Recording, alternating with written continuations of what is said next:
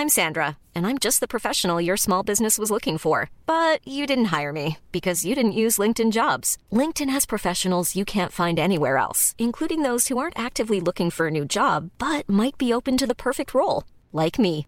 In a given month, over 70% of LinkedIn users don't visit other leading job sites. So if you're not looking on LinkedIn, you'll miss out on great candidates like Sandra. Start hiring professionals like a professional. Post your free job on linkedin.com/people today. How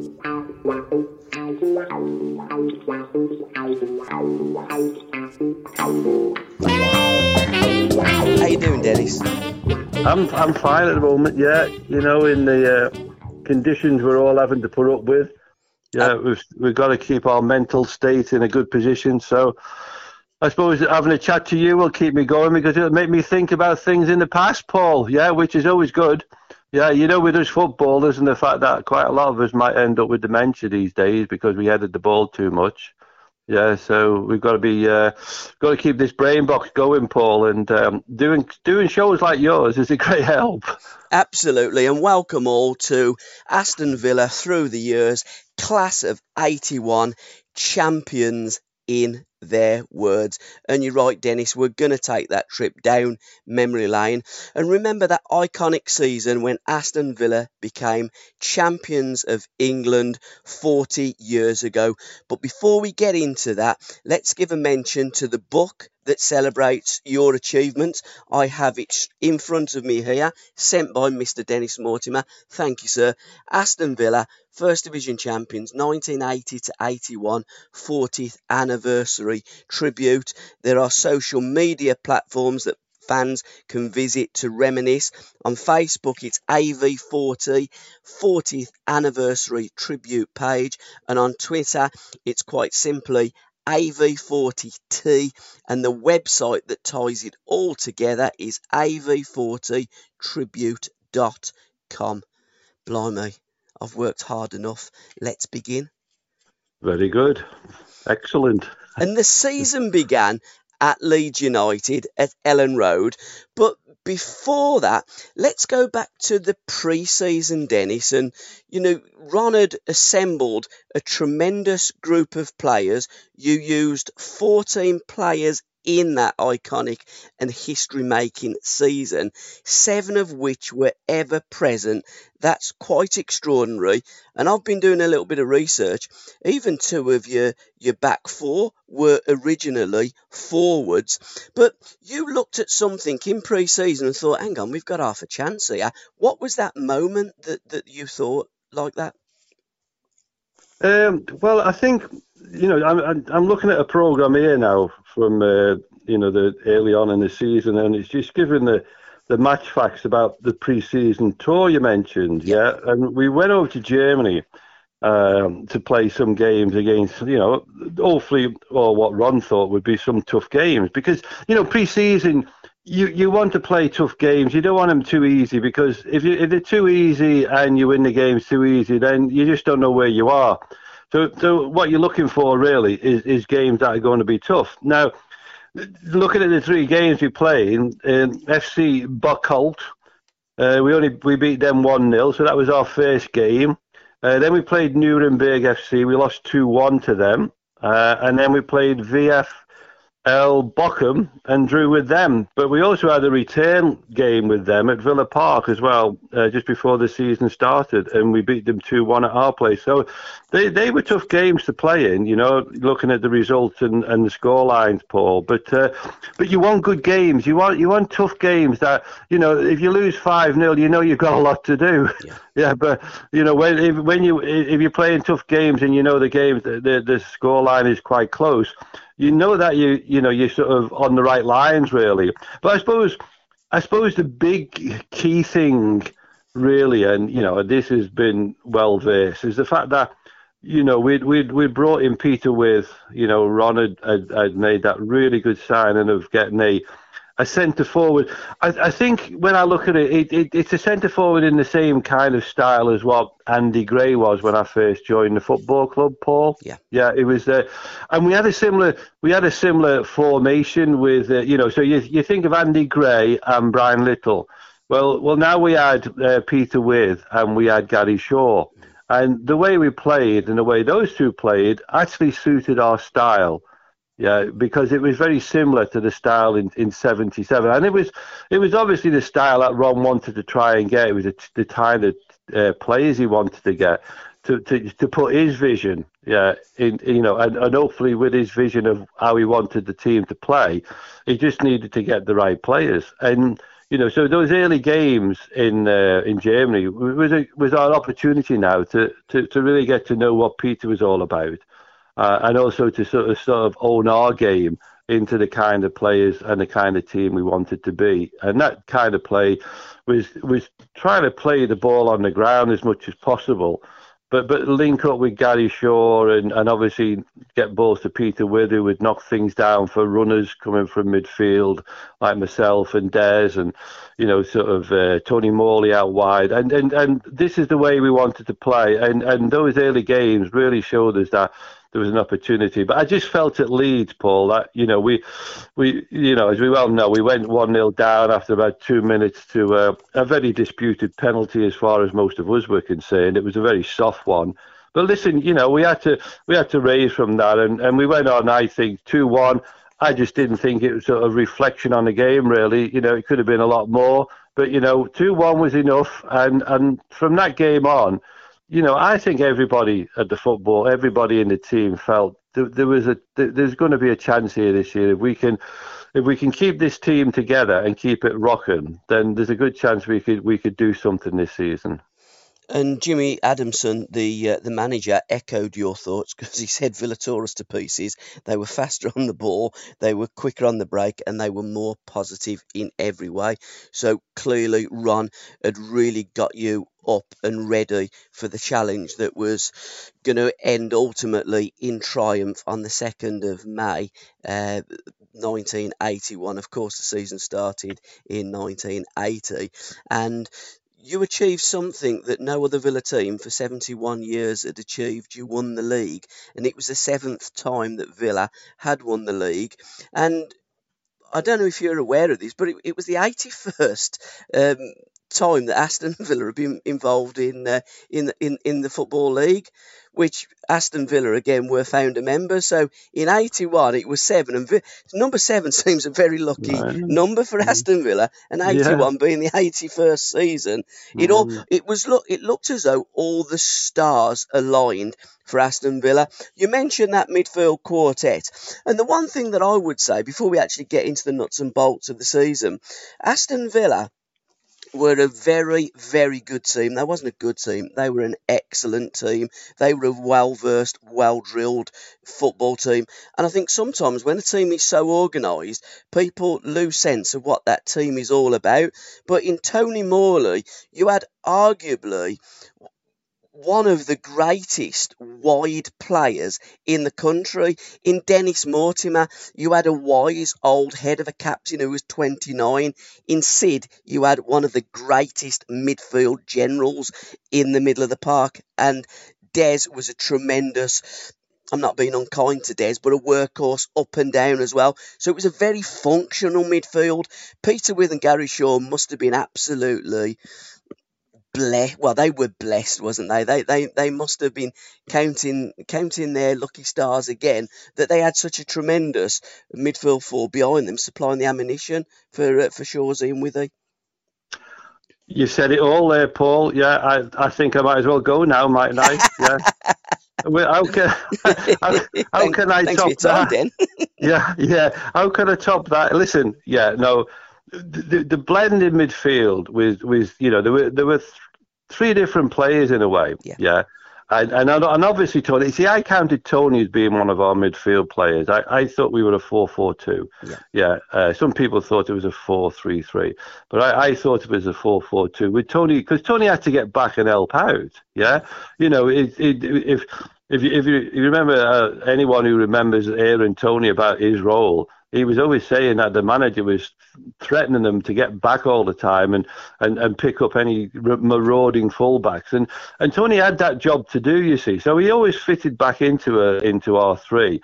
But the interesting thing about our, our three Paul, is that we, we played as a central three Yeah. and Tony out wide, and I've always I've always sort of uh, seen the the replica of us was Liverpool. Yeah. Yeah.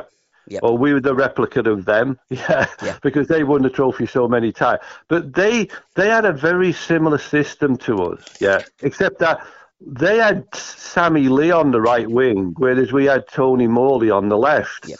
But they had three central midfield players, all different. Ray Kennedy, great pass of the ball. Gordon Cowans. Yep. Graham Souness in the middle, a little bit different from me in a way, you know, because I wasn't a tough tackler, not like him, you know. But but but he was the, he was their holding midfield player. That was my role, but I also liked to get forward. Yeah, and then we had Des. Now Des was very similar, you know, from the point of view of Terry McDermott, liked to get up and down. Yeah, so we had this we had this blend in midfield, which which which was helpful, you know, to the to the likes of, of, of Gary Shaw and Peter. But we also had a marauding right back in Kenny Swain. And you mentioned earlier about, you know, Ron turning Kenny into a full back from a forward and Alan Evans becoming a centre back.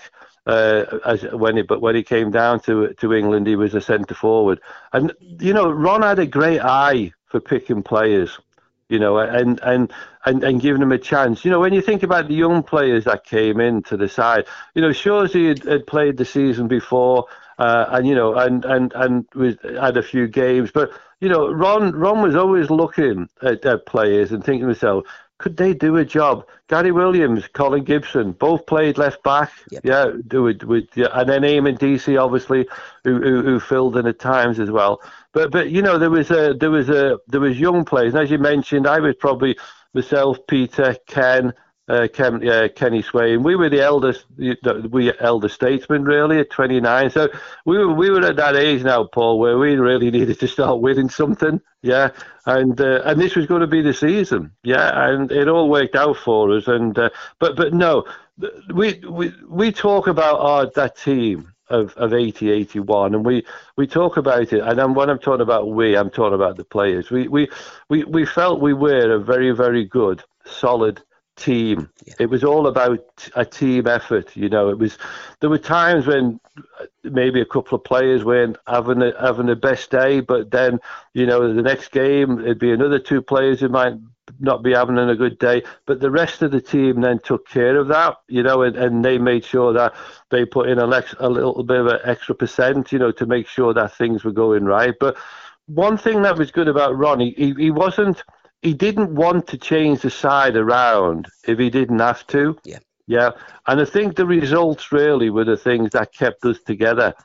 If we'd have started having bad runs and we weren't doing things, then the team would have changed an, a, a lot more. But because you know he, he he'd put his faith in us at the start of the season, and it's and you know, and he, he knew his players. He he realised that well, if, if someone's had a poor game, I'm not going to leave them out the next game as you know as a, as a punishment. I'm going to leave them in there because I know they'll probably have a good game, and maybe someone else might just drop their level. So that was a great thing about the team is that it was always able to pick up in games where maybe a player might not be getting through the kind of way they would like to get through. And that wasn't necessarily, Paul, because of the way they were playing themselves. It was sometimes what you've got to realise in a game of football, the opposition tried to stop you. Yep. Yeah. And, and and certain players might just be up against a player now who's doing a job in stopping that player from playing. And and you know, so so from a situation like that, you can't always think of a player playing poorly you can only think of a player not being able to get into the game as much as you would have liked them to to do so. But we were fortunate that we were always able to overcome that. My good friend and pal um, and fellow uh, podcast uh, co-host of uh, our weekly podcast, The Current View, Mr. Terry Curran. Terry believes there is no plan B. You improve plan A. And it seems as though that's what Ron Saunders did. Instead of chopping and changing and trying to find other methods, he was very focused on what he wanted to do and he just improved that plan A because he realised that his best 11 players were on that pitch. Did he set you any targets before the season started, Dennis, like some No. managers do? No? No, I think you see targets to me are set by the players. Yeah. Yeah, and but you you set your targets basically in your own head. Yep. Yeah, because and you know yourself that there's there's a, a positive. So you don't talk about it. Yeah, what you don't do is you don't go out and say, "No, we're good enough to win the league." What you do is you sort of make out that you're capable of winning the league. Yeah, yeah? there's a, there's a possibility because of what you, what the you know the games you've won, the teams you've beaten, you know the way you're playing. You start to start thinking that yourself in in the back of your own mind. But what what we never did, and, and what Ron never did, was he, he never ever came out with any statement saying that we're going to win the league, and we never even started the season with that kind of thought. All we all we believed in was the fact that once we'd beaten Leeds and we played so well, and we'd had a good pre-season, we felt that we had the team now that was that could take could go all the way, 42 games, and now pick a that fantastic trophy up at the end of the season. So that that was the the momentum, and the momentum had to stay there all the way through the season, you know, and there were times when we had a, a hiccup or two, but we always got that momentum back. And as you said, Paul, Ron. Ron wasn't one for wanting now to change the team for the sake of changing it. He always felt that, you know, a player, as I said earlier, yeah. if a player didn't quite do it for a game or two, he always made sure, you know, that that player stayed in the team because that player was an integral part of it. You could also argue in the 1980 81 season where you won the league you won it. You won a more difficult league. The English First Division traditionally has always been the hardest league to win, without a doubt. But you had 14 local Midlands derbies. You won 11, you drew three.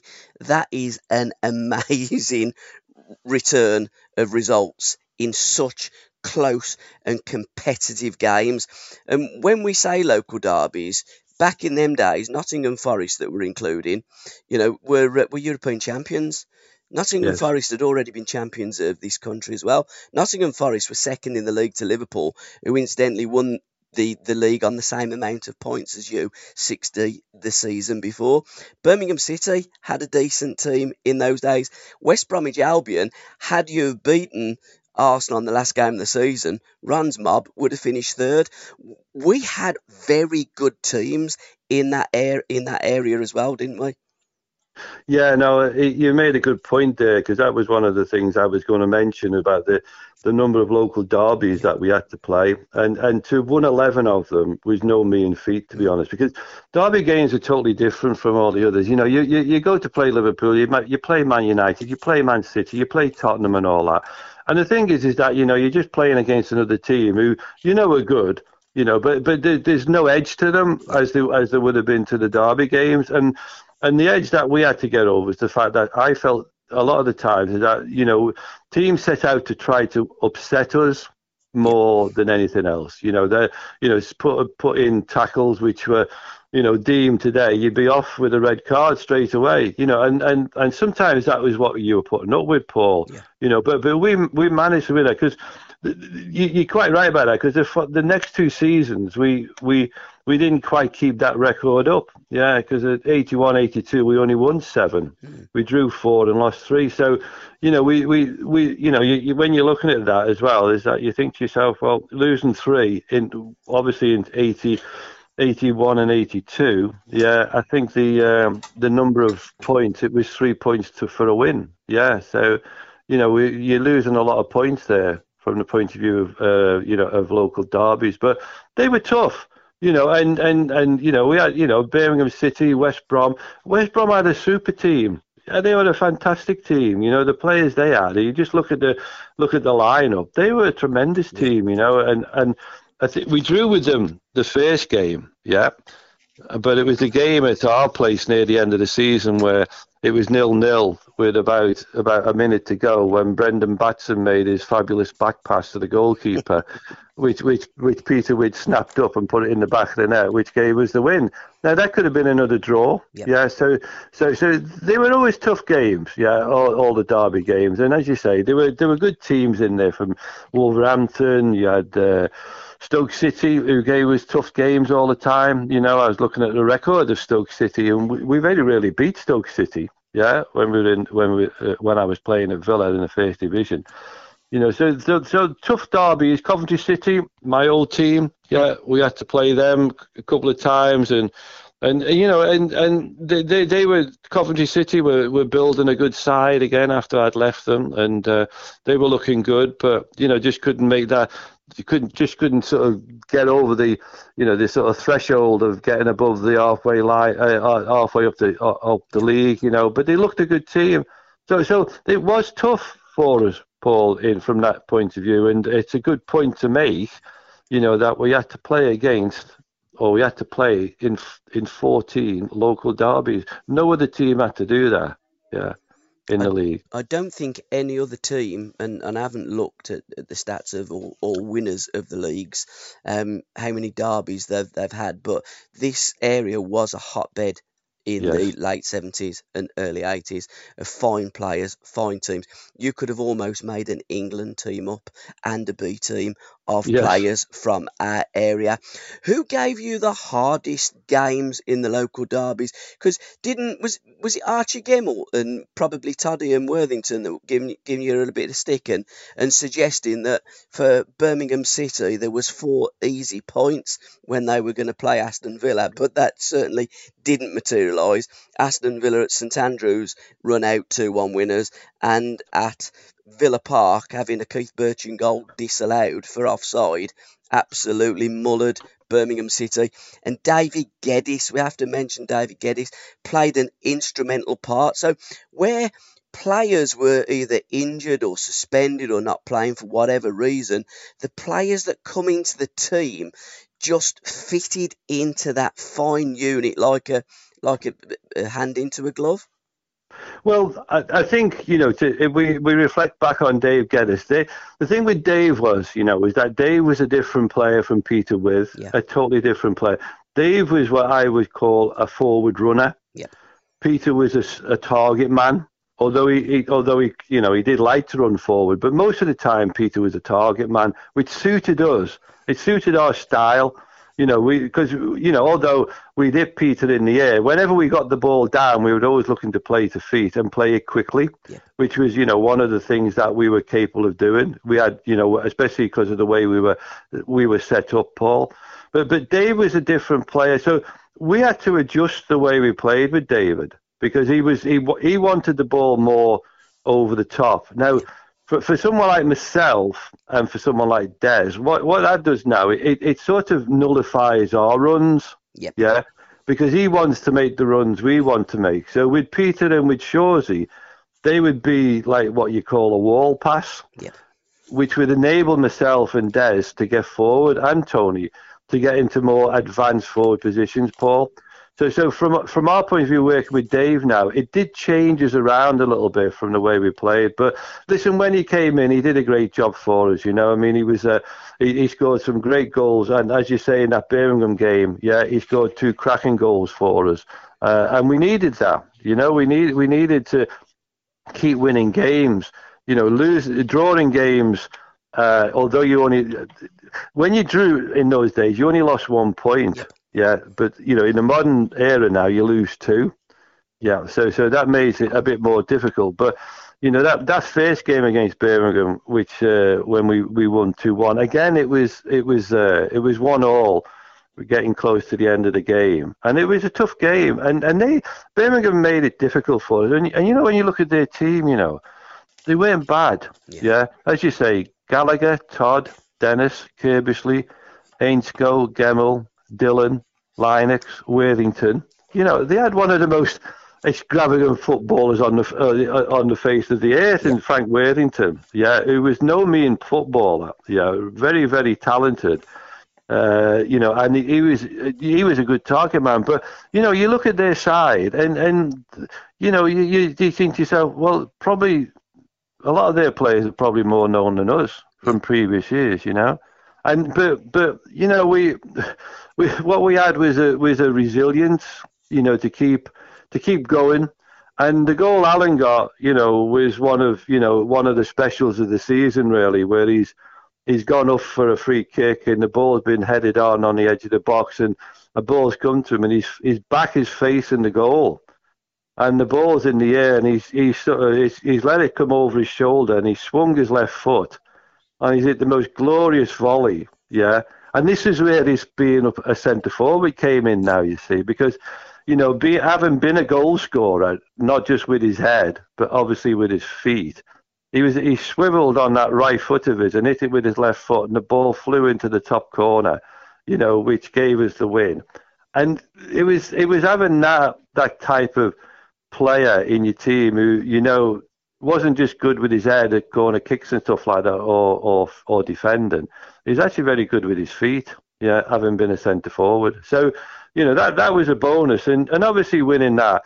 I, I, do remember reading some articles, you know, in the paper about Archie Gemmill, you know, sort of mouthing off, really saying that, you know, we they're not good enough. They won't be good enough. They won't win the league. Well, at the end of that season, you know, I, he never sent us a telegram to say I was wrong you know, which was a shame, really.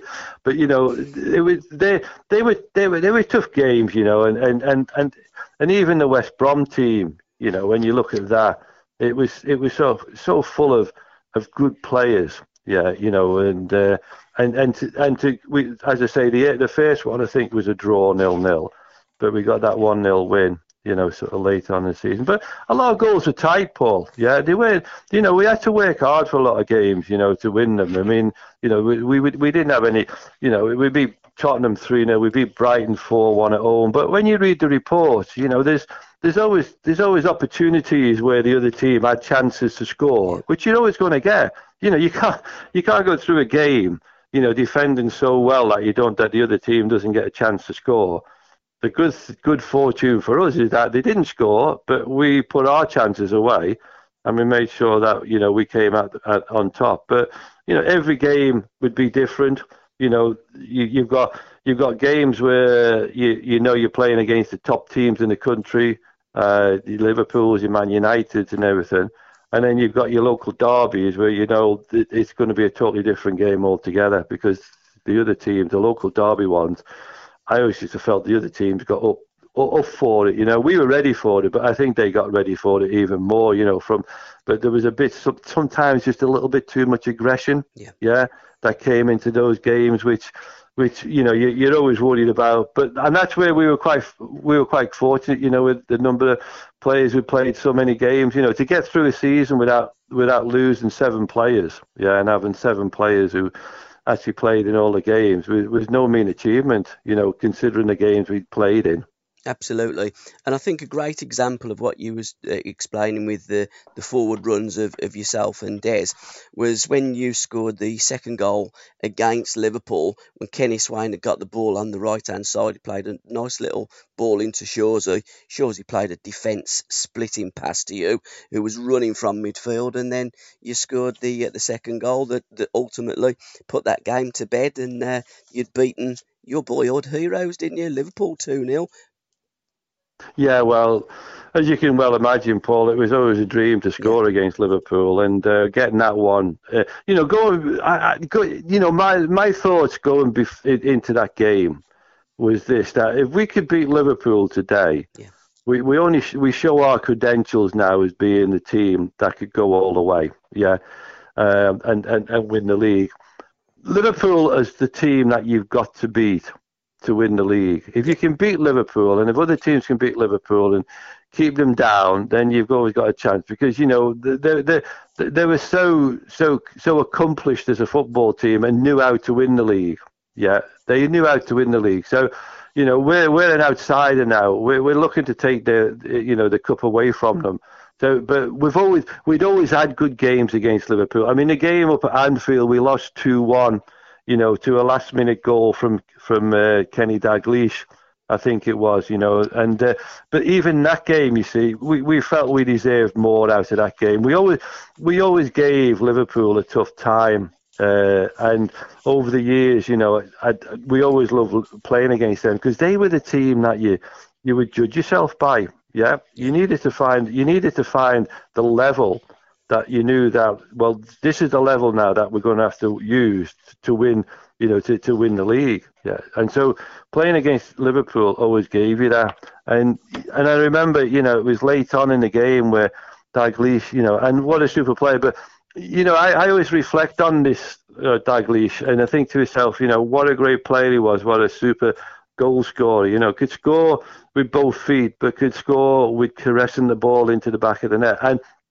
the player in our team who I thought might have gone on to sort of do as well as him was actually Shawsey. Yeah. Yeah, absolutely. I, I, when I when when Shawsey struck a ball, yeah, he could he could he could caress the ball into the corner of the net. He could pass it into the corner net. You know, it wasn't it wasn't always about power, and that was the thing that Dalglish had. You know, and he he, he was he was Dalglish was good at turning sharply, you know, in the box and getting a shot away, and that was Shores. And you see some of Shawsey's goals, you know, and and the way he's just he's just used the outside of his foot to sort of destruct the ball past the goalkeeper you know, he scored some tremendous goals, and I always felt he would be a player to go on and have a really good international career. But you know, injury struck him down, and he never got there. But it was such a shame because he, I, I think he could have gone on, you know, to being one of the, the, you know, the great England goal scorers. To be honest, because he he had so much ability in front of goal. And he was never flustered by things, you know. He always got on with his game, and he, you know, he he he, he had to take challenges and tackles and everything like that. And you know, and and with players like Gary, they always knew that they were going to be, you know, from a defending point of view, they always knew defenders would be looking to get at them, you know, to try and put them off the game. But you know, the great thing about players like uh, Gary, you know, like Dalglish, is that they were so aware of defenders, you know, that they were they were one step ahead of them. But it was a shame, really, that that that happened to Gary because I think he could have come, you know, one of the all-time great Villa players. Remember, you know, from the point of view of longevity.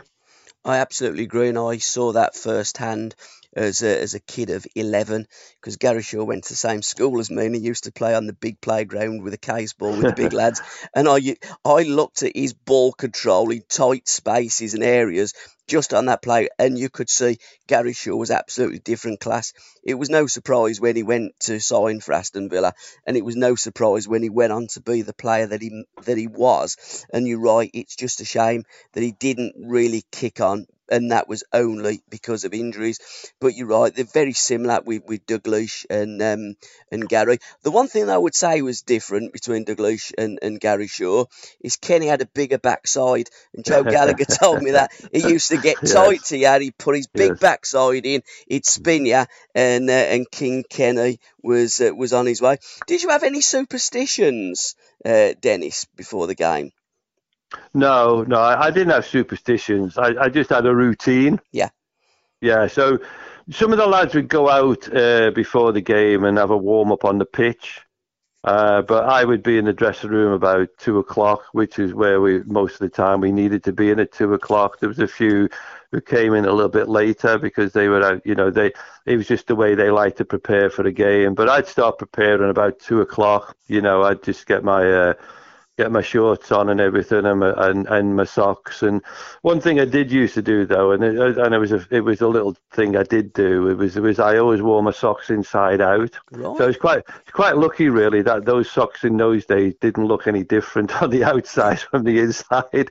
You know, socks of today have all kind of some of them have fancy designs on these days. You know, or a, or a club badge. And well, if we'd have had a club badge on, I'd have been, I'd have had to have had it on the inside, yeah, you know, sort of. Uh, but that's what. So I used to wear my, my socks inside. I never wore tie ups. Yeah. Yeah. And I never wore shin pads. Really? Yeah. I went through my whole career without wearing shin pads. Yeah. Really? The only time I, the only time I wore shin pads is, I think later on in my career, I think shin pads might have come into, uh, you know, you had to put, you had to wear yeah. them, yeah, compulsory. But I don't. I, I can't. I don't think. I don't think I did wear shin pads at all. You know. So uh, I was one of those players that always felt that I need to be aware of the late challenge and be ready to pull the leg away. You know, and, and and be an artful dodger in a way. Yeah. And I was quite fortunate in that way that. You know, I get little nicks on the shin, but I get more nicks on, on my ankle yeah. by me kicking myself. You know, when you just sort of you know, you one one boot comes close too close, and you just catch yourself on the ankle, and you just leave a little bit of a, a cut on it. But but but so so no, and then and then you know, and so I didn't go out. I, I did the same warm up, uh, um, in, in and just stayed in the dressing room. As I say, the other lads, would, some would go out. Not many used to go out. As I say, some of them came in a bit later. you know, maybe sort of near the half two, ready to get changed. But but superstitions, I don't remember too many of the lads having a superstition really. You know, where they did something that that that you knew you noticed. Like no one, I don't think anyone noticed that I wore my socks inside out. Yeah. So where so, did that come from, Dennis? I don't know. I don't know. I don't know. I just, I, it's just something. I, I, it's just something I started doing. Yeah. To be honest, yeah. And I, and I, I did, and it wasn't as if I felt, oh right, I've worn my socks inside out for this game. We've won, so I'll keep doing it. Yeah. I don't think there was anything consciously yeah. that made me keep doing that. Yeah, uh, you know, that made me start doing that. I mean, yeah, mm-hmm. it, I just, I just, I just did it. Yeah, uh, and and and that was it. And I just say, you, a lot of people might have noticed that my, my socks would come down as well, and I'd be, I'd be pulling them up all the time. That was because I never wore, I never wore tie ups. Yeah, most of the lads would would have tie ups where they keep so the socks wouldn't go down. I didn't wear them. I just relied on the socks being tight enough to stay up.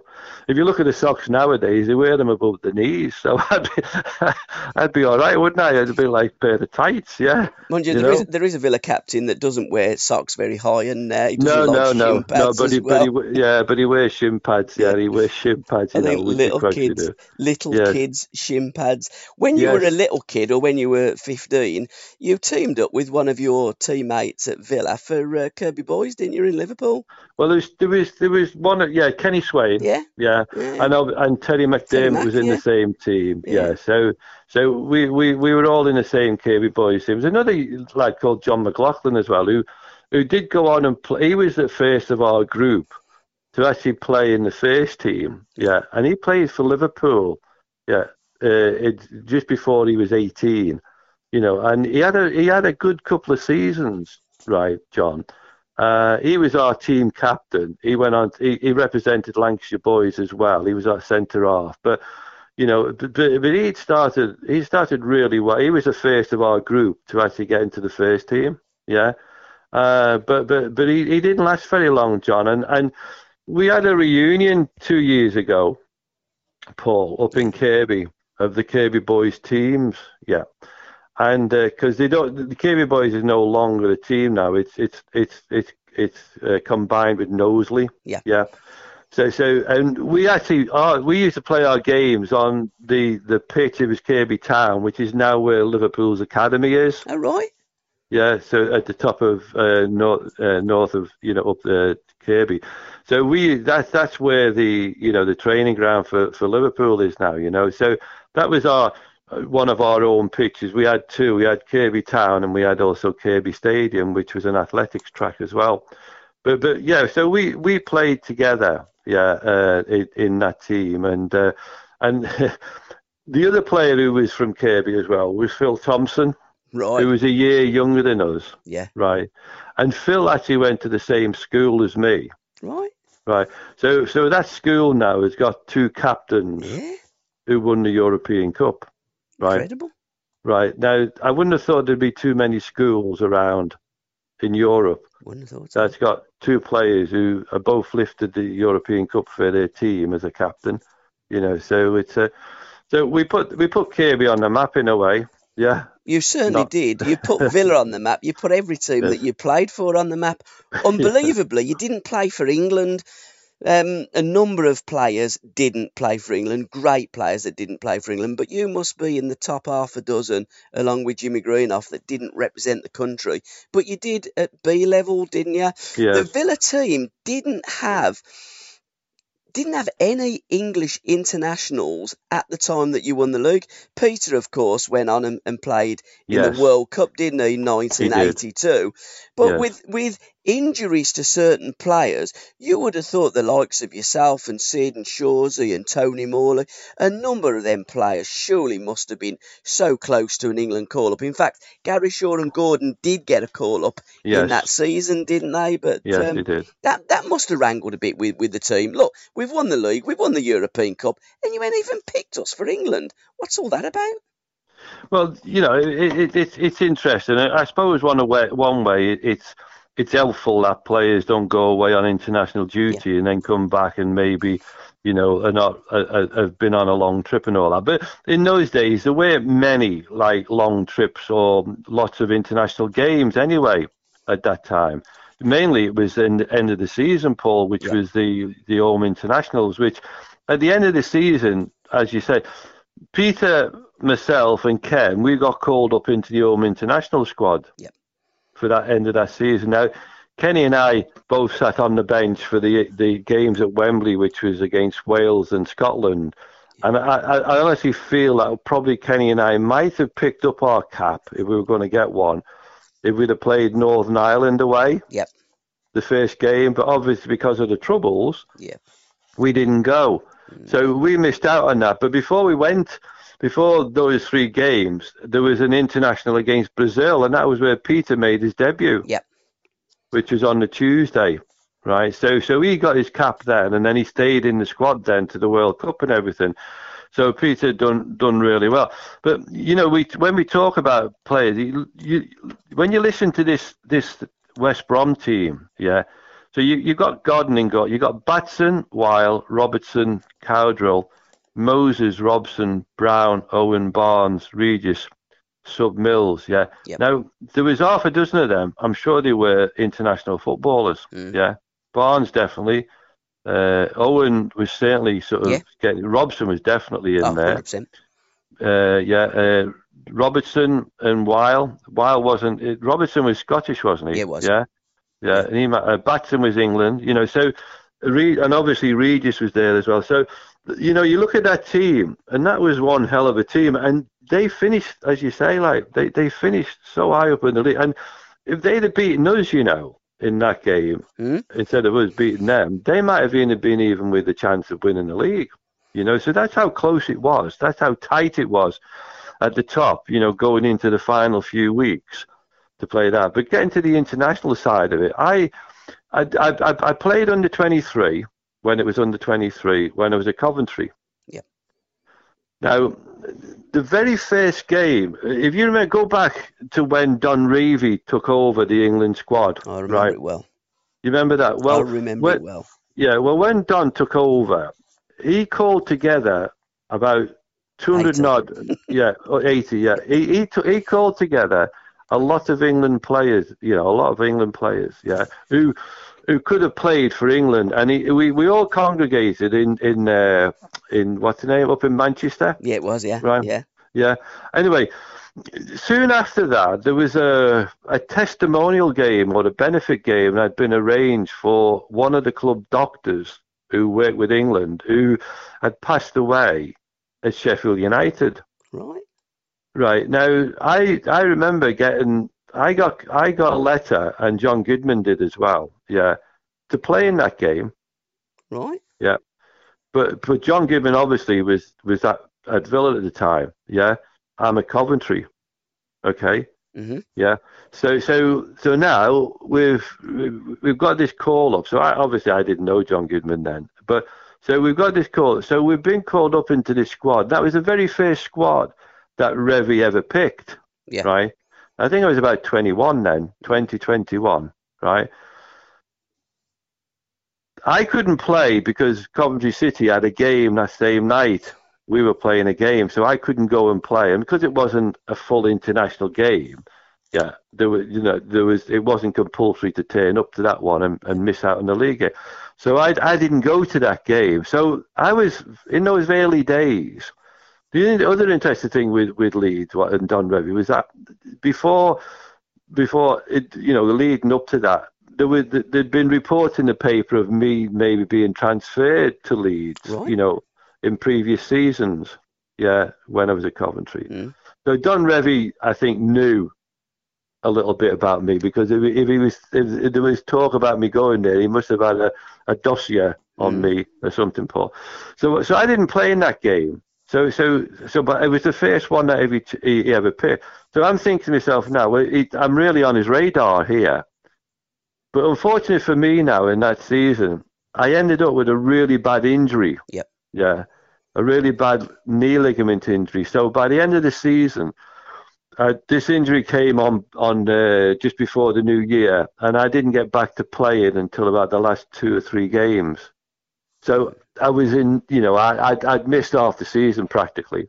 So you know, I, I wasn't going to be fully fit and everything. So at the end of the season, when the old internationals got picked, I dropped out of that pecking order, you know, yep. for midfield roles, mm. and and so consequently, I just felt that if if I'd have been right then, yep. And this is one of the things yep. that you, we always said about England: if you got into the squad, yeah. you very rarely left the squad. Yeah. Once you got into it, it was very difficult to, to get you out of it. Yeah. And you know, people like Terry Mack, you know, they they they they must have been subbed so many times, mm. you know, for, for England. And there's others like him who were always always in the squad, but weren't always the first pick. Yep. Yeah. And and that might you know, so I, I, I might have I might have been part of that, Paul, if I hadn't got this bad injury at Coventry. Yeah. Mm. And so so so that that that sort of that, that was that. And then the following season, when you know I was another year older and I was getting more and more games into in the first team because you you got to remember now I'd been playing in the first team at Coventry from the age of 17. Yeah. Yeah. Uh, and by the time I moved from Coventry to Villa, I'd already played over 200 games. Yeah. And the league games were all in the first division. Now, this is interesting because Villa, when I joined when I joined Villa, you got to remember Villa had just come up from the second division, right? So they'd never played in the first division for a long time. Yeah. So, so I, I'm now probably the most experienced player in that. You know, when I've joined the club, from the point of view of having more games than anybody else in the first division. Yeah, absolutely. I probably had more mm. games. In, yeah. I probably had more games than all the team put together. Yeah, yeah. yeah. You know, so so I've come into the side yeah, so with all this experience of playing in, in, in the first team, you know, but you know that that year now, you know that was me now sort of having that consistency. The start of the season at Coventry, looking, you know, to sort of really now put a marker down, you know, for England, yeah. And I thought, well, the move now to, to Villa, yeah. You got to remember now is I, I knew very little about Villa. Mm being over in Coventry yep. because you know I'd never played against Villa because they hadn't played. You know, all my all my sort of thoughts were all about playing teams in the first division. So Villa were never on my radar, Paul. You know, so so from that point of view, this was uh, a, this was going to be a, a, a, an experience because you know I'm thinking to myself, well, I'm going from Coventry now, who I felt at the time now, Gordon Milne was starting to put together a team, yeah, we were starting to get uh, some great young players we had at Coventry, yeah, and we was it was starting to show through, yeah. And I thought, you know, when I when I left there, I just thought to myself, it was one of those. Well, I'm going to Aston Villa, but they've never played in the first division, mm. And I have, yeah. yeah, you know. And at the time, you know, you think to yourself, well, well, I'm open now. This is going to be the team that's going to take me to some kind of glory. And wow, yeah. didn't it just take you absolutely, absolutely, you know. I mean, I didn't. I was I was hoping it was going to. Yeah. Yeah. But but but obviously you don't know what's going to happen.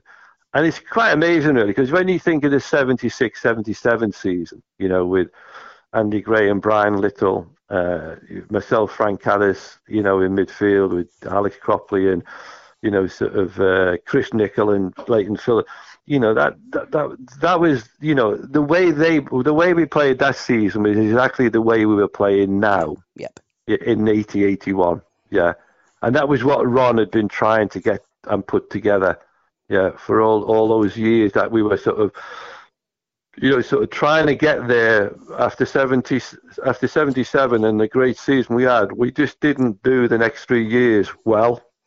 How close were you in 77 briefly? Because you you went top in uh, in the 80-81 season when you beat Brighton Hove Albion, uh, Hove Mm. At uh, at home. They were Brighton and Hove Albion in them days. It's just Brighton Yes. now. They've dropped the Hove Albion, haven't they?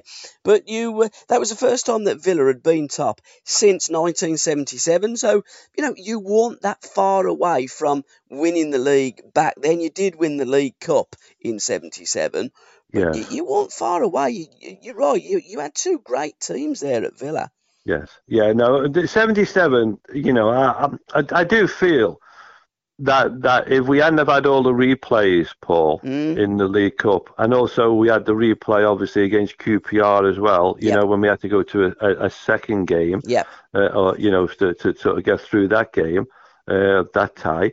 If we hadn't have had all them, I don't think the injuries would have come at the time when Yeah. we needed those players, you know, to be. And and I honestly feel that you know we, we could have won the treble that year. I thought we were that good. I really did. Mm. I really did feel we were that good that year, you know. And I think we, the the the, the way we were playing and and you know the the service that we were giving to Brian. And when you look at the season, those two had, you know, well over 20 goals each. Mm. And John Deehan had had got a few as Yeah, well. Denny Just. Yeah. You know what I mean? I mean, crikey, you know, if you've got two players, three players who are scoring goals like that, you've got a chance. You've got a chance, you know. But the following seasons after that, you know, we, we were losing Andy, we were losing Brian, we we weren't getting a, a regular sort of two up front, you know, so the goals weren't coming in as well as, as much as they were the years be, the year before, and so those that, that, it must have been a big disappointment to Ron as well because you know he. he he, probably felt after winning the, the, the League Cup and the way we'd played that season, you know, only finishing, I think we were just six points away from the top team. Yeah. I think we might, did we finish? I think we finished on 56. I think it was 60. So we were, we were, and when I, I, I sometimes, you know, get the, look at the fixtures and I look at those, the games, you know, and I think to myself, crikey, if we'd have just won that one and won that one, yeah, we actually might have won the league, but you know we didn't. But the, the, but everyone had great hopes for the following season. But it, it but nothing happened then for three years, you know. And what we had to do then, and Ron had to do, you know, he he had to overcome obviously the boardroom battle Yep. with Doug Ellis, you know, and uh, he overcame that.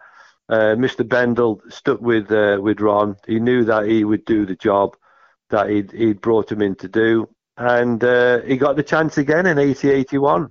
Uh, and, you know, and we, we, we became we became part of the history books again of, of Aston Villa, great club. Uh, and then we went on to to emulate that in a great in one in, from one point of view and, and, and winning the European Cup because that had never been won. I don't know European trophy had ever been won by any Villa team. So you know that was the the icing on the cake, really. I always call that the icing on the cake because we'd won the cake, yeah, and then and then going through to winning the uh, European. And I always I always felt that you know winning the league the year before and and and, and you know the only doubt is really because we lost our last game to us. A lot of people don't realise that you know they won a Euro. They were that. third, and Yeah. they won. They were third in the league. They were they they they'd beaten Ipswich. You know they they'd beaten Ipswich as well as lots of other teams. So they were known. You know they had a they had a decent team, but losing on the last day of the season, everyone thought, well, it's it's you know you win now and you've won the league anyway. But the thing was is that we still won more games. Uh, we still won more games than than Watson than, than Ipswich. So we, we, we, we got more, and we, we, we had nearly the same number of goals for. Yeah, so we were scoring goals as well. So you know, going winning the league. Then I just felt the following season winning the European Cup, just like Forest did, is that it was. It, I just felt justified. You know that that what we'd done the year before, we didn't let anyone down the following season except the fact that we didn't do, do so well in the league. But what we did do is that, you know, we accomplished something that I don't think any Villa fan, and I, I, they've all got to be honest on this one, Paul. Yep. I don't think any Villa fan expected us to win the European Cup. Probably not. You didn't, did you? I'm not a Villa fan, so, so I- Well, there you go then. but, but I didn't expect Nottingham Forest to win the European Cup as well. No, and, and if I'm honest, when I was watching Liverpool in '77 against Borussia Mönchengladbach, um, I didn't expect Liverpool to win it. So I, I think sometimes you don't expect, and when you don't expect, Yeah. you're you're pleasantly surprised. If we're just going to touch upon internationals, when England do play internationals, Euros and World Cups, we tend to expect, and I don't Yes. get where the expectation comes I know, from right. Because we're not you. good enough. But going back Yes. to that, when you won the again, people, only foolish people and idiots would say, "Well, you got beat by Arsenal." Yeah, but Arsenal were a very good team. They finished third, and you Yes. played 42 games, and you ran out winners by by 60 points, exactly the same as uh, as Liverpool amassed the season before. But you Yeah. won one more game than Liverpool. You won 26. Liverpool only won 25 the season Yeah. before. So Yeah. it only comes from foolish people that, that spout rubbish like that. But I do think what did help you, going back to 77 and all them games, you got knocked out of both cups quite uh, early, didn't you? Yes, At yes. Cambridge and, and Ipswich. So East Yes. Anglia was a little bit of a thorn in the side for this Yes. West Midlands team. And then the three games that you did play against Ipswich, close games, you didn't win any. So I kind of get where Ipswich come from, but they're fine margins. And at the end of the day, you won more games than them. You Yes. amassed more points than them. So you actually won the league. They didn't.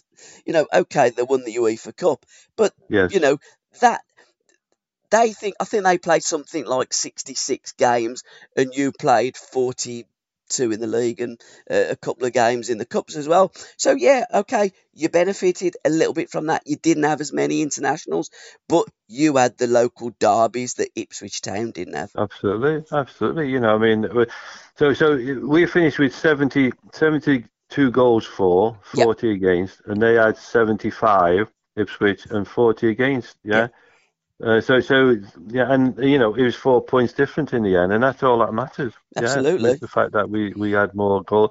It's interesting, like going into the Middlesbrough game. You know, the sort of last home game of the season. Yeah. I, I suppose what was disappointing about that game really was the attendance. Yeah, there was Yeah. only like thirty-eight thousand at that Mhm. game. Going to be our last game at home, and you know, uh, it, it, you know, this is this this was really the thing. My my my hopes and dreams going into that was that. Uh, so we lost to Ipswich two one Yeah. on Tuesday the fourteenth of April, and then on the on the eighteenth of April we played Forest. Now they're no easy team to beat, so we had to beat them, and we beat them two 0 Yeah, and, and again when you look at their team, yeah, and you look at the, the players that they had in their team and the, the the international players again. You know, that that that was a tough game. Another another tough. Uh, what's the name? Uh, another tough derby, but we beat them two 0 and we didn't always get the best the the, the best of them.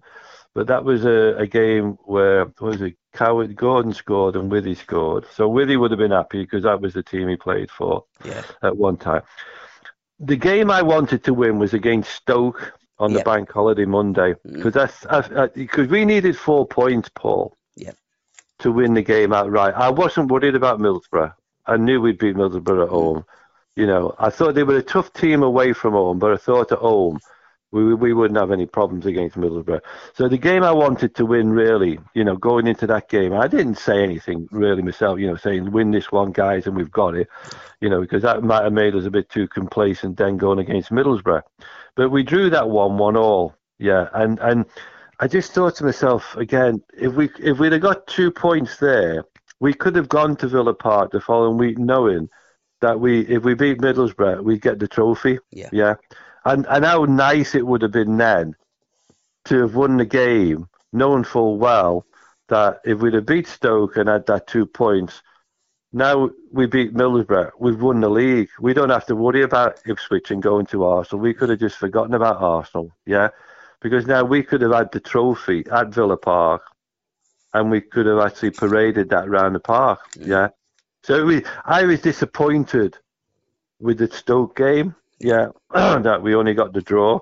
And then obviously going into the Middlesbrough one, I think Pete had a story, Peter Withe had a story saying that, you know, he'd heard a story that we never beat Middlesbrough at home. Well, I don't know where he got that story from, but Peter Peter was always good at making stories up. Yeah. So so so you know, so we we we, we handle that one easily enough with three 0 And then obviously going into the last game of the season was Arsenal away. But you know, you look at the league, you know, they they finished third, yeah, on 53 points. Yeah, and um, so it was, and West Brom were, were just a, two points behind them. Forest were Forest were fifth, and Southampton actually was sixth. So Liverpool were well down that season, you know, on the usual standards. So it'd been a tough year for them, you know. So, but we'd we'd we'd now gone forward like Forest had done, and and proved really to to to everybody in the country that you know other teams beside Liverpool can win the league. Yeah. Absolutely, and in that seventies going into the eighties um, decade, there was a number of great teams and great players, and it was very competitive. Two of the most competitive games that you played during that season was against Manchester United, and both ended up being three three. Yeah, two crackers. yeah, yeah, yeah. There was. It's quite funny. I was on the internet yesterday, and yeah. there was a, I was just looking at uh, looking for something, you know, to do with the villa, and I, I just went on to the YouTube and I was looking at because I, I, was looking. I want I went on YouTube. I, this is what I did. I went yeah. on YouTube to look for, and if anyone's who, who's listening on this has, has got any pictures that they can that I could get off them, I'm looking for some photographs from the day that we, as the start of the season, I think it was 78 79, yeah. Ossie Ardiles and Ricky Villa have just signed for Tottenham. Yep. Right. And we've, we're, we're now, we've played in the second game of the season away. And we go, we go to, so we're going down there. And obviously, you know, we'd all watched the World Cup, yeah, in the summer. And we saw the, the ticker tape oh, welcome that the Argentin, the Argentinians gave to their team every time they came out and it was, it was this. We had mm. this same thing happen at, at, at White Hart Lane. Is that when we came out, the ticker tape came down onto the pitch. Yeah. Right. And I want a photograph of that. Right. So if anyone's got one or anyone knows where I can get one. Now I was on the internet trying to find it, see whether you know there was a looking for the, a Spurs program or something, you know, where there might have been some pictures of it. I thought there might have been one in the Villa program, you know, sort of after we played them. The, all we've got in the Villa program is the is pictures of the four goals that we scored. But I'm sure Terry Weir, and uh, people probably might remember Terry Weir as being the club photographer. I'm sure Terry must have taken a few photographs because he would have been down there. Uh, but I've never seen any. Yeah. Uh, so I, I, I, might have to sort of uh, go and ask the Villa because they own his his photographs. Yeah, now. they do. I got. Yeah. So I might have to go. Yeah, I might have to go down there and see if I can go and have a look and see if he's got one or two. But so I was on there looking, and then I, I just happened to see the the the, the uh, Man United three, uh, Liverpool uh, Villa three, Man United three. Yeah. yeah. And I've never, I've not seen that game, you know, on on YouTube. So so I thought, well, I watched this, but they've got like Joe Jordan and Bobby Charlton discussing it with uh, who was the presenter of ITV then. Uh, he used to have his hair pushed back with a little silver streak in it. Dickie Davies. Dickie, Dickie, yeah, Dickie Davies. Dickie Davies. Yeah, yeah. yeah. And, and, and, and so they're discussing it, right, the game. And and we go we, we go two we go in at two nil up at half time, having having maybe should have had maybe three or four more, yeah, yeah against this Man United side again, which is full of internationals, mm. yeah. Anyway, we've uh, so so we we've come out after after, and I think we've uh, we, we've we've lost a couple of goals, so they've got back at us now two all. But then, but we've had other chances which we should have put away. Yeah, so it was a good game. It was it was a really up and down game, but we we were we were getting the chances to to win the game, you know, and we could have settled it. But so we we we we three two. So we get the third one. I was really looking at it, and then with about with a few minutes to go, uh, Stevie Coppell gets sort of so-called pulled down by Gary Gary Williams on the edge of the box. And when you look at it, like there's nothing in it, yeah. you know. But but Coppell's made the most of it.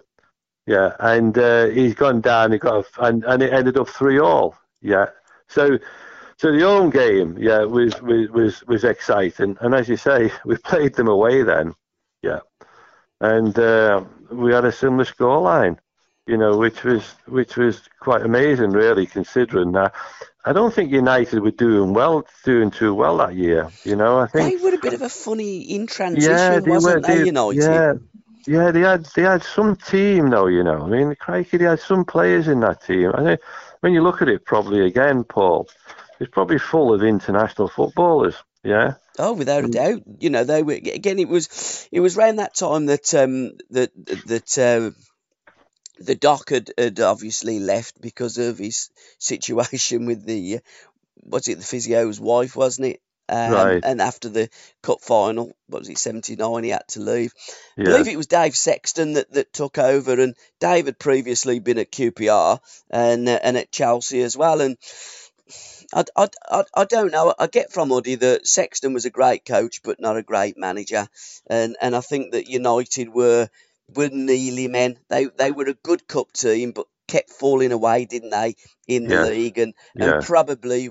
were looking for those two pieces or three pieces for the jigsaw to make them Yes. title contenders. Unlike you guys, what was your highest high and your lowest low of uh, of that season, Dennis?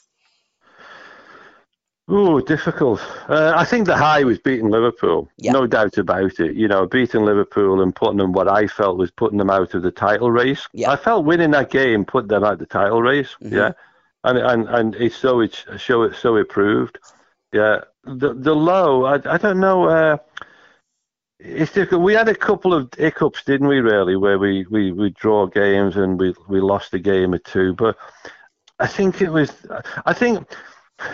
I suppose the lows really was losing three times to Ipswich. Yeah. The first game when we played them down at uh, Portman Road uh, was our first loss of the season. Yep. Yeah.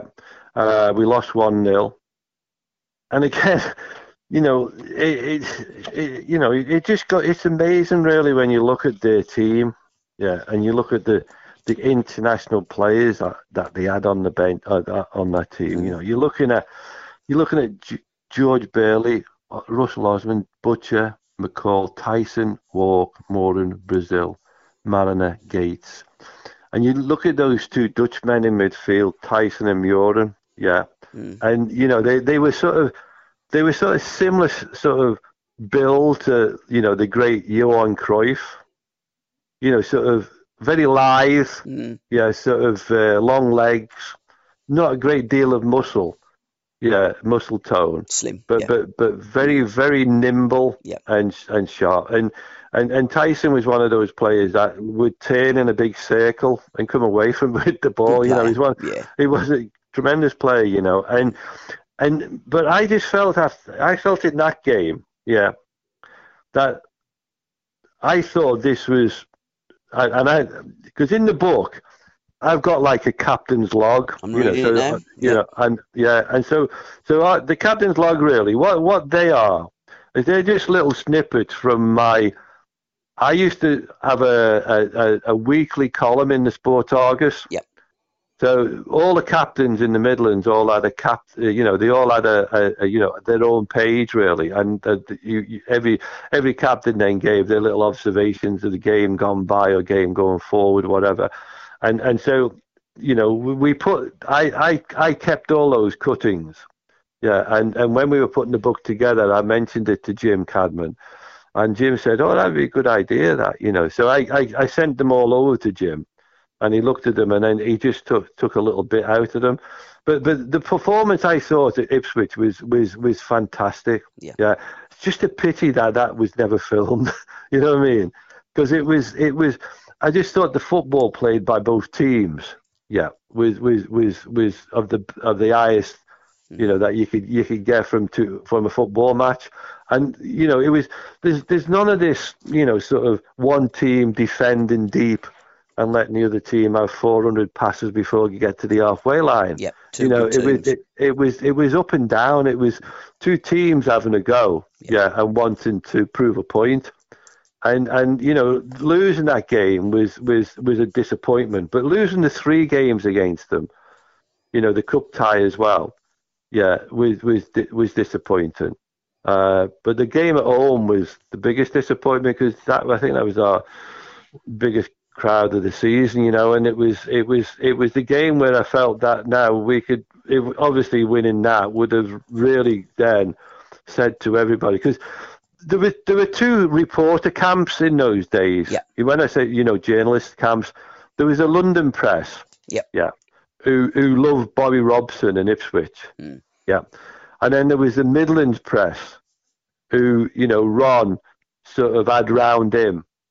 And whenever we played any games outside the Midlands, whenever the London press now wrote about us, they Yeah. didn't write the same kind of way as the, as the Midland guys did. Mm. Yeah, and and I always felt that you know, uh, you know, with Ron's sort of demeanour and everything, he was never he never endeared himself to the top guys in the London press. You know, the the Frank, uh, what was his name? Frank. Uh, what are the names now? The David David Miller was one, I think, might have been. Was it David Miller? Anyway, there were three or four of the big guys, yeah, who who in the London press, they were the ones that would get the big headlines in the Yeah. papers, yeah. Whereas you know locally, you know Ron Ron had all of the local press, you know, sort of, uh, you know, wrapped around his finger in a way, and they loved him though because he was, you know, he he, he wasn't the dour person you know, that some people used to say he was, especially when he was with people. You know, he had a sense of humour. I'm sure. I'm sure when he had his, his press meetings, I'm sure that everyone sort of went away, sort of, you know, pleased around what what they did and and the way that Ron had approached it. You know, and uh, so so so there was this, you know, this thing going on really with the press. You know, they weren't for Aston Villa the London press. They were for Ipswich Town, and Yeah. they wanted Ipswich to win the league. So, you know, I think from Ron's point of view, he, he, you know, he was having to overcome things as well. You know, from the point of view of his credibility, yeah, and uh, and the team, you know, uh, well, last game, you know, losing twice to Ipswich, or you know, in the league. A lot of people thought, well, you lose twice to them. How come you've won the league? Well, we won all the others. Yeah, simple as that. You know, it's quite interesting actually. I, as many a few years ago, I, I got a, a, a phone call from a, a journalist in, in from Ipswich, and he was writing a book about that year. Yeah. About the Ipswich year, and uh, he asked me to make a comment. Yeah, in the book. So I, I, I did the comment. The guy sent me a copy of it Yeah. and everything. So it's, it's all the players talking about their experiences. Obviously, they went on to win the European, uh, the first cup. Yeah Yeah, yeah. which was a yeah. great achievement for them Mhm. in the end. Yeah, because you know they they had such a, a, a an eventful season, but it was it's quite interesting because when you read what everyone says about it, you know everyone's it is and and we'd probably be the same. We say, well, we should have won the league, we should have won the league, you know, but uh, but but they didn't, you know. So m- my little bit of narrative was uh, try to put the thing right.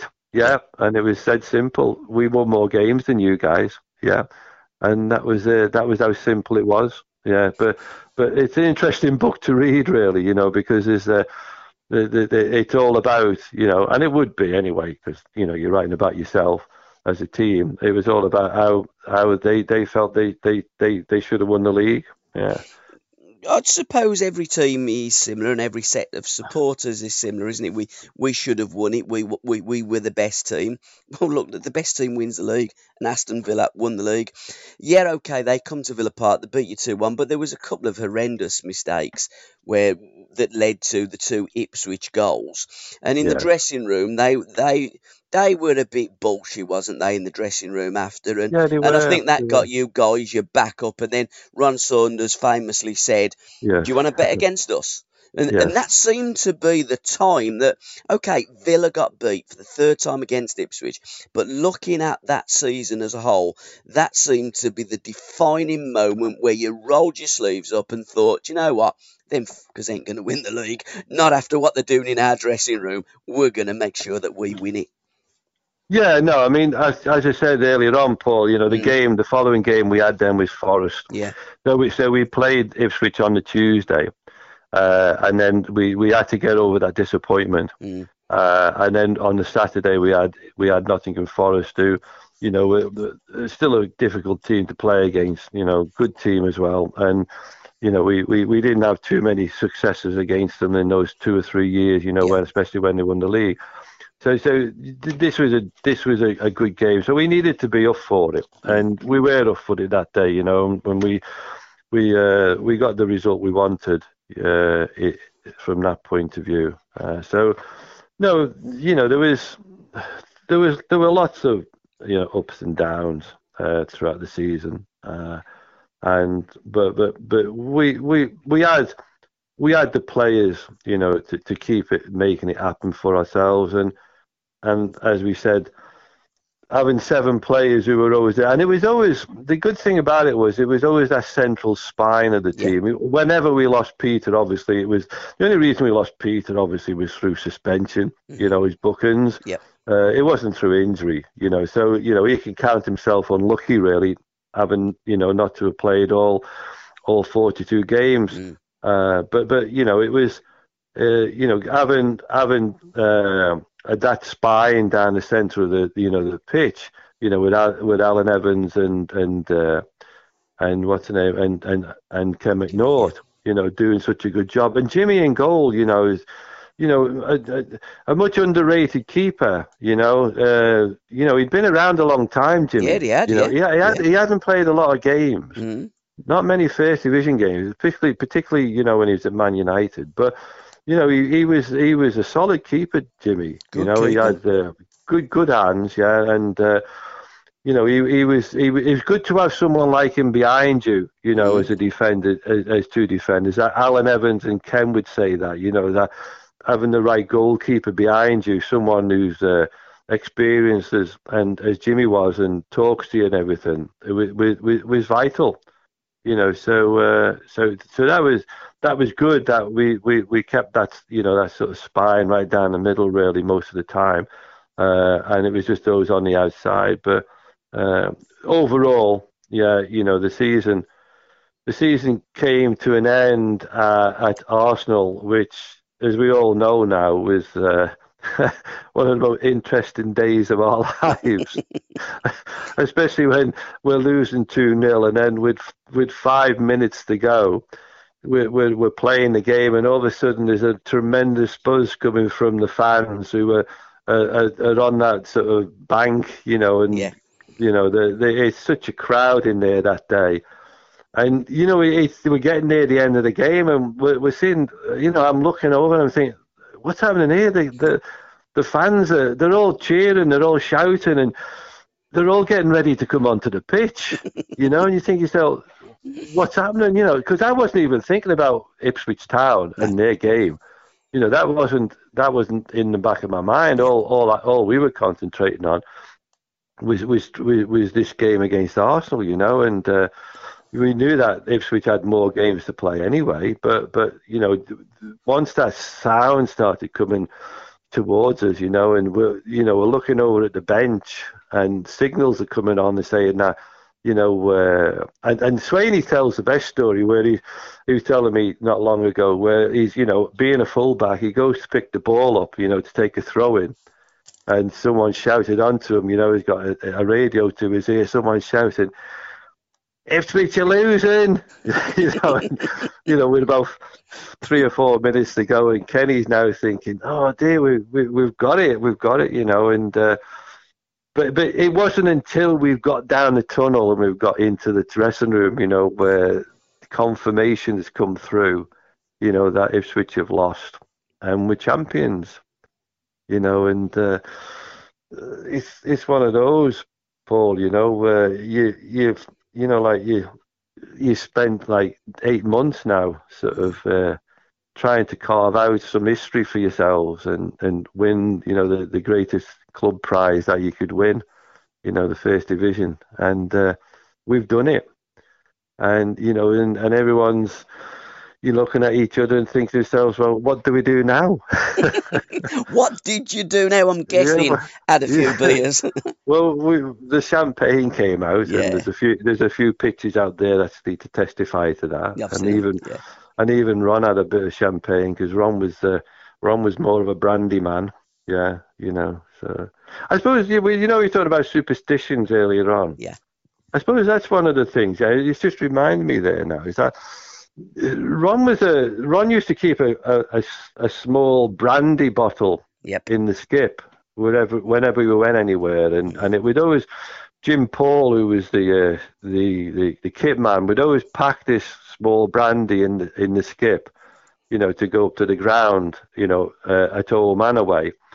And um, you know, Ron would, would would then take that brandy down in his pocket, you know, into the box, yeah, you know, onto the side of the pitch, just for a little warmer every now and again. But it, it got to the stage where you know it, it I don't and I don't know whether it was Ron had sort of said anything about you know have a have a nip of whiskey have a nip of brandy before you go out but there was a few of us actually started I know I'd never drunk brandy in my life but yeah. a few of us started to have a little bit of a, a nibble at it yeah and just have a mouthful of brandy just before we actually went out so this is well the referee didn't smell our breath before we went out but there were there were four or five of us who actually uh, who, who, who who took a little nip from it, and uh, you know it was, it was and it, it, carried on. I mean, it wasn't just that season. You know, it was just something that we did with Ron. Yeah, and it was something that happened, but.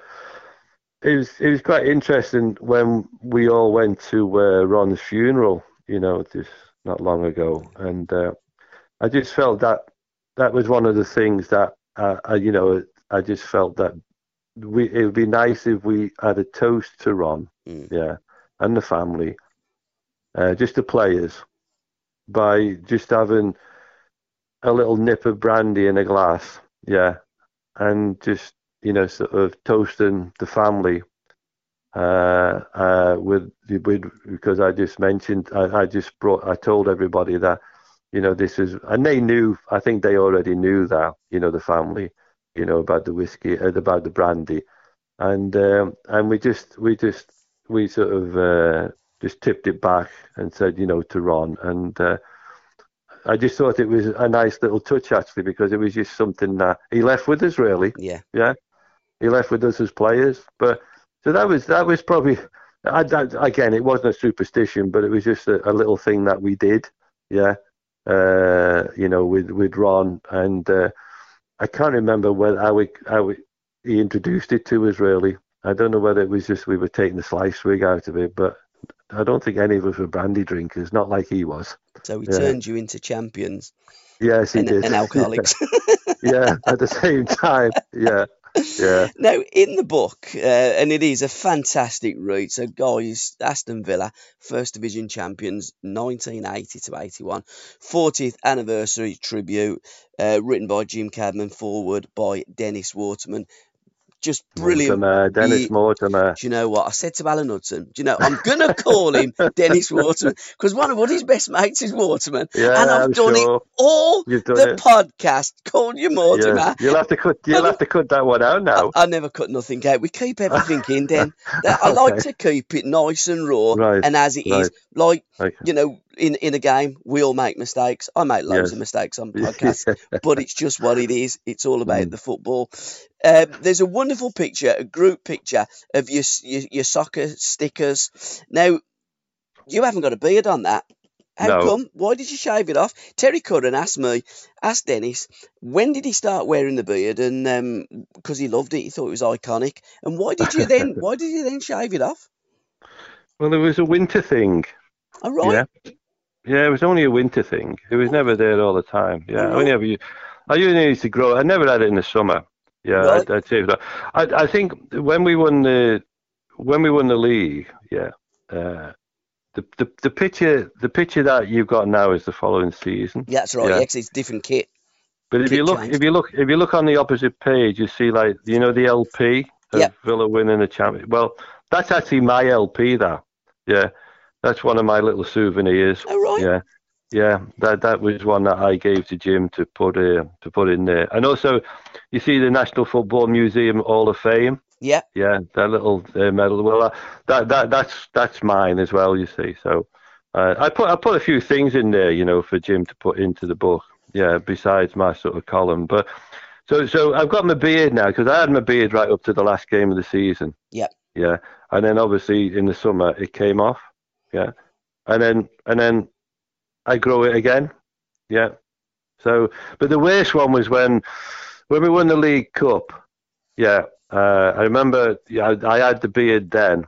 Yeah, and uh, I remember shaving it off uh, and just leaving a moustache. All right. and that that was a big mistake. That was because I, I, I at the end of this at the end I remember at the end of that season then we had the uh, the Player of the Award, Player Yeah. of the Year awards. Yeah, and uh, I remember my photographs with it with with this moustache. Yeah, and it's. Uh, I think that was a mistake. That was. I should have either left the beard on, or or just cut. The, Certainly not have a moustache. Yeah, I never did that again, Paul. Well, all Yeah. you would need as a scouser is that permed hair, and you would Yeah. look like the stereotypical know. scout. Yes. And yeah. finally, uh, Dennis, any songs that remind you of that season? Did Villa play any songs on the way to, you know, away games or before No, games at no, Villa? No, no, one had we the jukebox, no DJ. No, no, no one. I mean, I had all my own music. I mean, Yeah. I was a. I mean, I had my own Walkman then. Mm. Yeah, you know, with my tape. I was a, I was a, I was a, you know, a sort of uh, a rabid taper Yeah. uh, of of stuff because I was really, I'm, I'm really into music. Yeah. Paul. Yeah, and uh, I, sta- I started, I started collecting music at, when I started at Coventry. Yeah, I mean, at home we had, we had a few copies of. Uh, of, of Beatles songs and everything. But but and and some we used to buy records from Woolies, but they were Yeah, the, the did, yeah. records. Yeah, the the records we had they were they were current songs, but they were they weren't by the original artist. Oh, and top of the pops ones, weren't they? Yeah. yeah. Anyway, so so but we didn't we didn't really have we didn't really play music and all. But when I went when I joined Coventry, I, I, I got into I got into soul music. Yeah. Yeah. through through one of the players called Graham Paddon.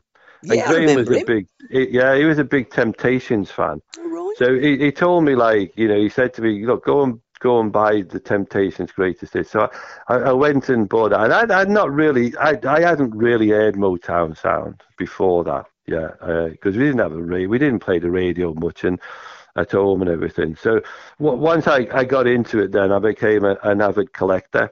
Yeah, so I then started you know sort of listening more and more to Motown.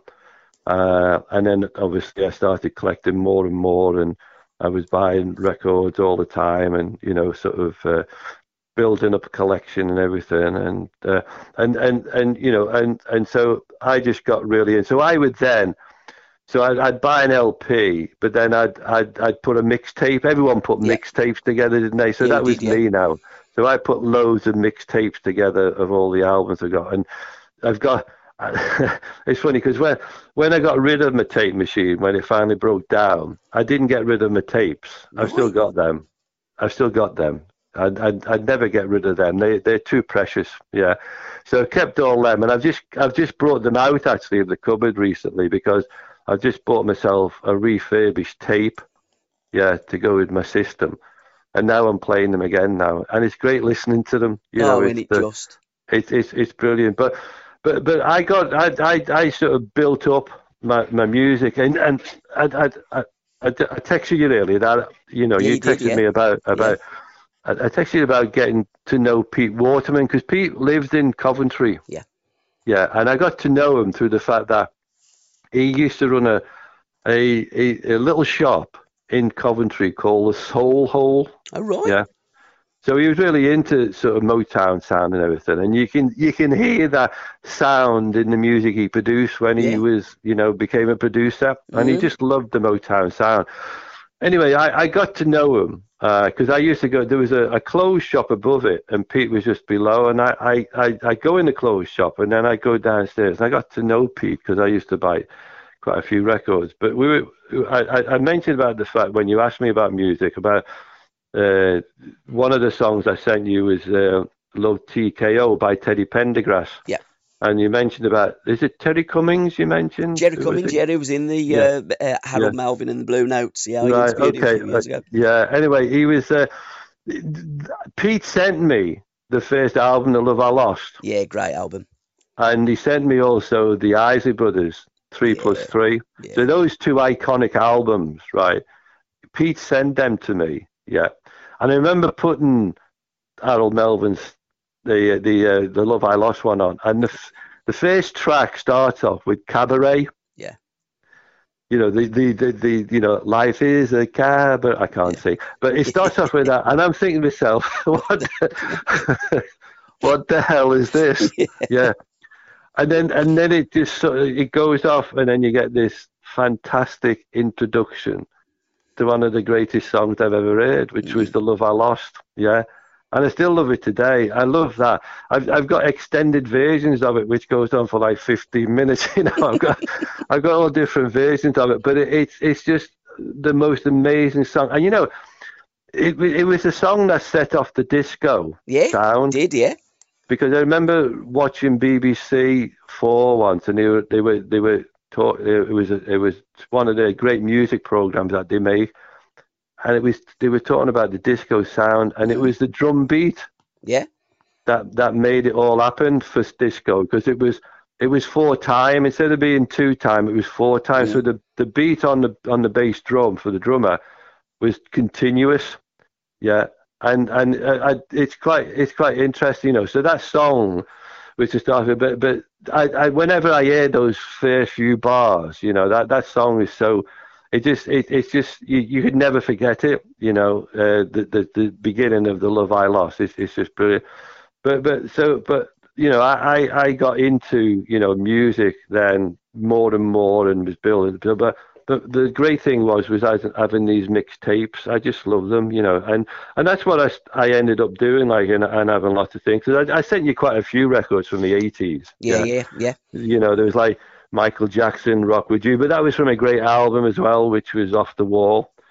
Uh, you know, and I, I, I didn't. It wasn't just soul music. As I, as I, as I moved on in life, I, I started to listen to other music as well. I, I mean, you know, people like the Eagles. Yeah. Yeah.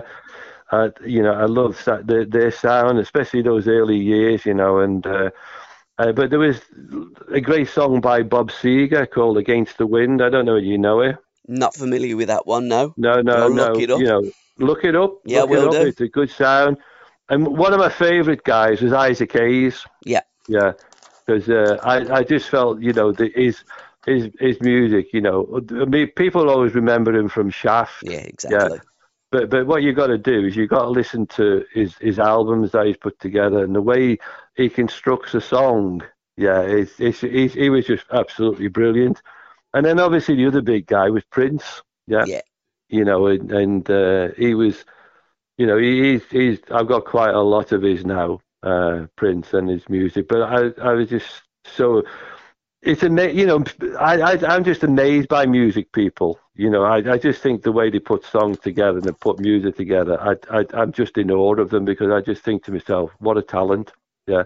You know, people think footballers have got talent, but when you think of music writers and people who write songs and everything and put it all together, and I love watching those kind of programs. You know, watching like uh, Lloyd Webber the other week on BBC Four, you know, and seeing how he, he put his all his his great plays together and his great theatre. It's it's great to watch, you know, but it's uh, it's it's it's entertainment and uh, entertainment's brilliant. Well, I do another podcast with uh, Alan Hudson, uh, My Life, My Music. We talk about Uddy's life, his career in football, and we, we play tracks. We've done about 14 now, and I think we're up to about 84 tracks on it as well. Right. So, uh, you know, you you two should get together. You should ju- do a DJ set, you and Alan Hudson. it'd, be, it'd be, be fantastic. We could, we Well, you, and you never guess this, Paul, but when I was in Coventry, I was asked by Pete. Well, Yeah. not Pete exactly, but some of the other DJs that were working around in Coventry Yeah. at the time. I was only 18 at the time, and um, I, I, I was very young, and I, I, I had a column in the Coventry Telegraph. Right. Yeah, uh, and it was called the the column. It what it was. It was a on the Saturday in in the paper. They had a, a pull out thing called on the scene. Yeah, Right. and it was for kids really. Yeah. Yeah. and I, I, when I was 18, you know, there's me. You know, I was, I was sort of, I had the long hair and everything. I was playing football for Coventry City, and and I was asked to do a, a, a weekly column, and I've still got them all as well. Yeah, I've still, I've still got them all, and uh, I, I, um, I remember every, what I used to do is I used to have a record of the week. Yeah. And I'd, I'd and I'd put them there, you know, and uh, and and some of the guys at, in Coventry, the DJs, they they got in touch with me once and said, "Would you come and do a DJ set for us up at Mr. George's in Coventry?" And I thought to myself, "No, I don't think I can do that.